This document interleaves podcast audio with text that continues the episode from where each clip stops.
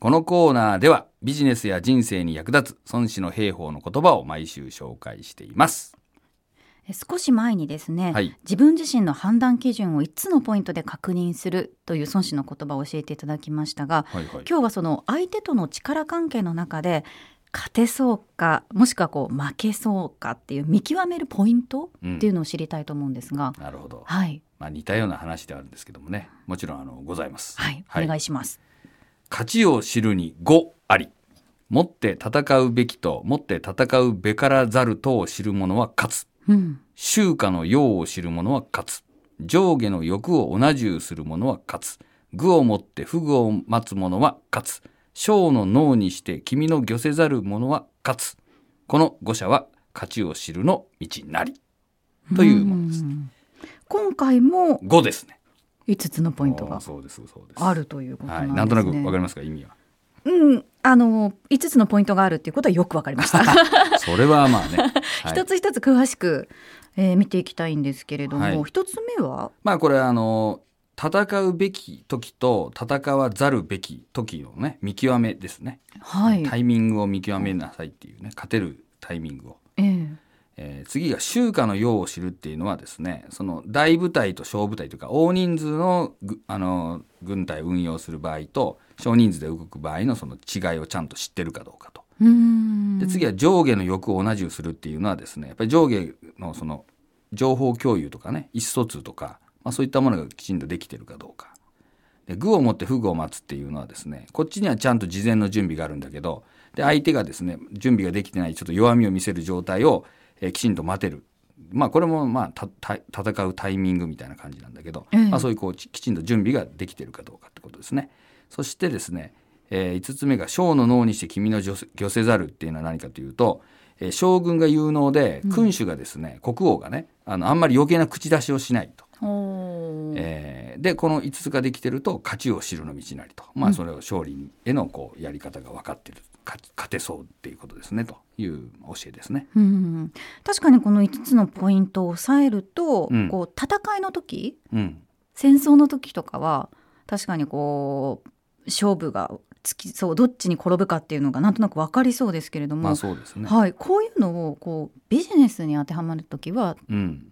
具体的にはどういうことなんでしょうかまあ、あのそのまんまみたいな感じなんで、うんやっぱりね孫子っていうのはビジネスに応用しやすいものだと思うんだけどはい、やっぱりその、えービジネスにおいてもですねタイミングっていうもんがあってね、うんうんやっぱり今、えー押すべき時とそうじゃない時みたいなのがありますよね。やっぱその世の流れとかいうのもありますし、えーそういうのをちゃんと見極めれるかということもだいもちろん大事だしね。あとはやっぱりその、えー大きい組織と小さい組織の違いって何かというとやっぱり大企業と中小企業の違いみたいなもんなんだけど、ええまあ、多くのあの中小企業は大企業の真似をしようとするっていうか例えばその本本とかでもその大企業の、えー本向けの本というかねとかあとは例えば MBA のなんつうんなんかも、おやっぱり大手をケーススタディにするケースが多いですよね。はい。えーでだけど中小でそれで本当にそのままできんのっていううねんようなことですね。まあ、そこに違いみたいなことが分かってなければいけないとか。まあ予算とかもありますしね。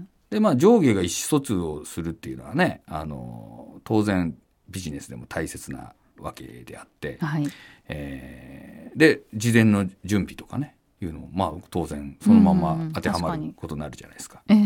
まあちょっと微妙な話がですね最後のあの将軍が有能で、うんあの国王が余計な口出しすんなよっていう、まあ、話があるんだけど、ええまあこれ会社に置き換えると、まあ、国王はまあ社長さんみたいなもんで、えーで将軍がまあ中間の管理職みたいなもんですよね現場のリーダーみたいな感じだと思うんですけどもやっぱりその現場にですね権限を与えて、ね、任せてる以上は